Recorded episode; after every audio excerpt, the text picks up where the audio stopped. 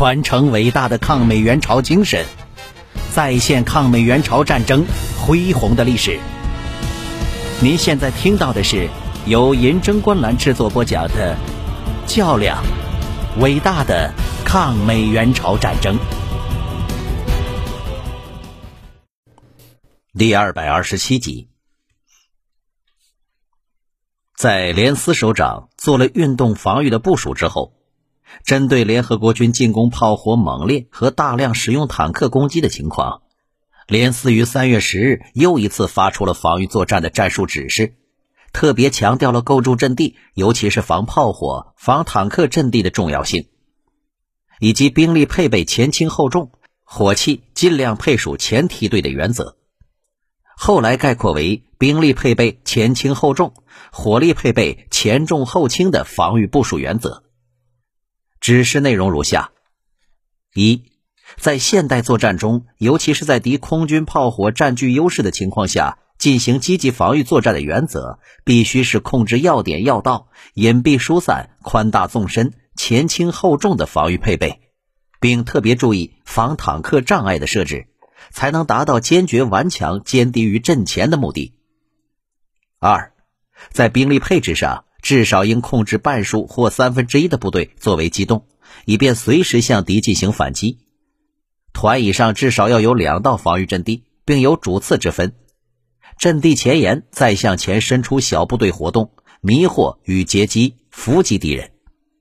选择阵地时，应便于我向敌出击及火力能够充分发扬。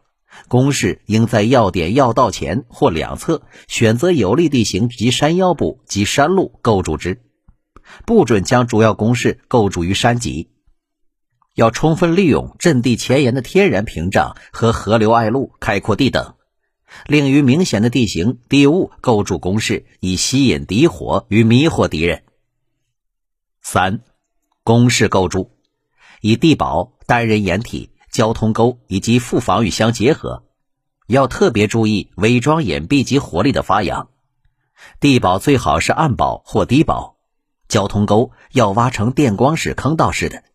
副防御则要着重防坦克、陷阱、断崖、地雷、炸药等相结合。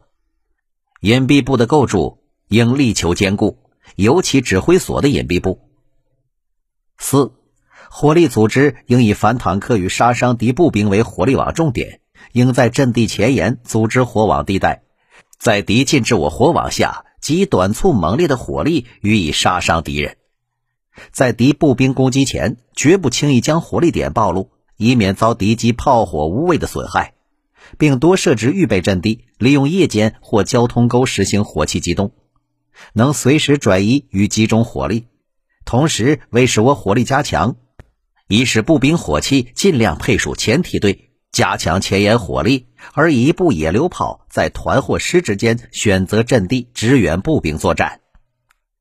在防御作战中，特别强调各级指挥员沉着坚毅，切实掌握各种情况的变化，深入指挥，具体帮助指导下级，不放松任何能够诱敌歼敌的机会，主动的支援友邻作战，加强结合部。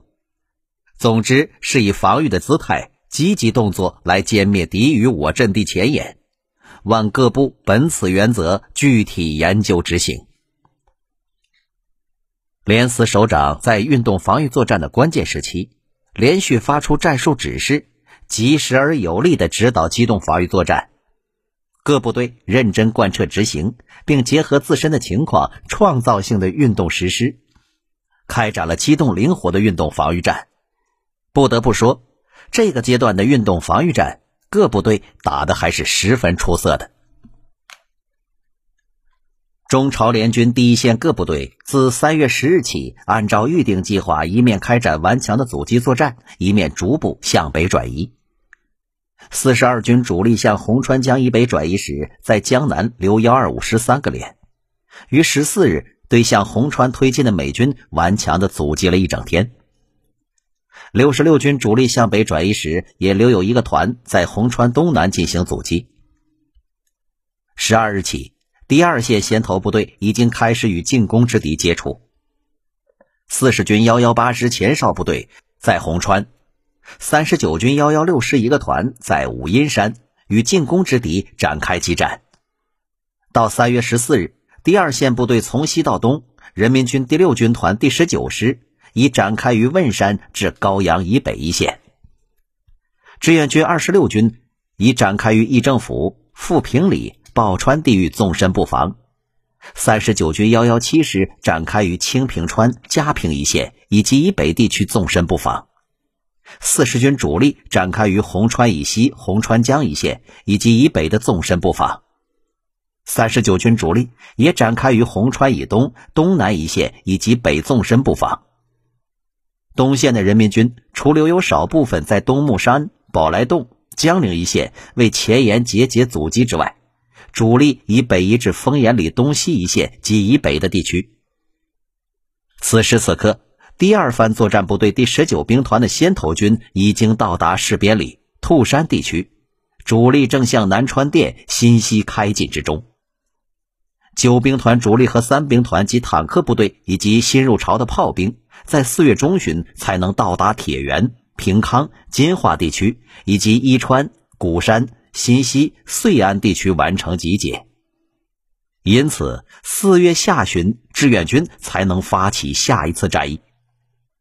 据此，连司根据三八线以北主要地理情况，决定下一战役出击阵地为西海岸之长垣里向东经新苑里、青石头里、白川里、漏川里、朔宁、大光里、芝浦里、华川、羊口、临提、襄阳之线。为了控制上述进攻出发地域和使新入朝的兵团有进行作战准备的时间。三月十四日十七时，连司要求以接替防御任务的第二线部队从现阵地以七到八天的时间节节抗击，然后撤至西起汶山，向东击东斗川、抱川、嘉平、春川，自引里至县里一线，再以七到八天节节抗击，于三月底或四月初撤到三八线一线。从三八线起至下一战役出发的阵地，还需争取二十到二十五天的时间，并对各部撤至三八线以后的防御进行了部署。也就是在这一天，沿北汉江两岸北进的美军第二十四师和二十五师已经进占清平川以南之九岩里，截断了春川至汉城的公路。向红川推进的美军骑兵第一师、陆战第一师。英军第二十七旅也已经越过了红川江，占领红川。东线人民军第五、第二军团当面之敌是南朝鲜的第一、第三军团，也已经推进至下真富里东西一线。三月十三日晚，志愿军和人民军主动撤离了汉城。到十四日清晨，我军全部撤出。美军第三师和南朝鲜第一师于十五日进占汉城。同日，中共中央致电各中央局、各分局和各大军区，关于退出汉城问题作出了宣传指示。指示指出，朝鲜战争趋于长期化，为避免消耗转入主动，伺机歼敌，汉城、横城一线我志愿军和朝鲜人民军也已开始后撤。并已于十三日退出汉城。由于过去几次我军均诱敌前进而取胜，估计群众对此次后撤不会有太大的心理波动。但在消息公布后，仍应注意多在口头宣传中加以解释。应该向群众指出，在敌人未被大量消灭之前，敌人的前进是不会停止的。我们抗美援朝的任务在于与朝鲜人民一道击败美帝国主义，解放朝鲜。欲如此，必须大量消灭敌人，而不仅仅计较于一城一地的得失。汉城能保持在朝鲜人民军手中固然好，但是守城和歼敌不能兼顾的时候，按照我们中国人民革命战争的经验来看，宁取后者是为最为有利的。在此种条件下。战争必然是长期的，但是敌人的困难会比我们更大。就在彭总司令决定放弃汉城的当天，南朝鲜第一师的侦察小组潜入到汉城的市区。此时此刻，他们发现城里已经没有中国人了。这几名侦查员在总统府升起了南朝鲜的国旗，然后带着一个朝鲜人民军的俘虏回到师部。也就是由此，南朝鲜第一师师长白山业才知道志愿军已经撤退了，汉城已经是一座空城了。他立即给指挥他的美军第一军军长奥丹尼尔打电话，要求准许南朝鲜第一师立即进入汉城，而奥丹尼尔的答复是。可以，这是擅自改变李奇微将军作战计划的行动。李奇微原来的计划是在中线突破后包围汉城，但是现在要在还没有实施包围的时候就进入汉城了。联合国军于三月十五日重新占领了汉城。这次占领没有遭到任何抵抗，更没有巷战。南朝鲜军队回到了已是一片废墟的汉城。收复汉城让李承晚非常高兴，他立即给麦克阿瑟致函表示感谢。第二天，麦克阿瑟给李承晚回了一封冷冰冰的信。暴君退却令人欣慰，但此次与去年九月不同，敌守备部队未遭决定性失败。夺回汉城虽然在心理上极具重要意义，但是从军事角度上来看，不可认为今后汉城的安全有完全的保障。本座认为，贵国政府立即返回汉城是不明智的。麦克阿瑟虽然嘴上没有说，但是他的心里非常强烈的感到，志愿军的撤退好像是某种设置陷阱的阴谋。由于麦克阿瑟的低调，无论是南朝鲜、美国还是中国方面，对于汉城的一手都没有表现出过于激烈的反应。而李奇微则更没有迷恋汉城的收复，他决意扩大撕裂者行动的规模。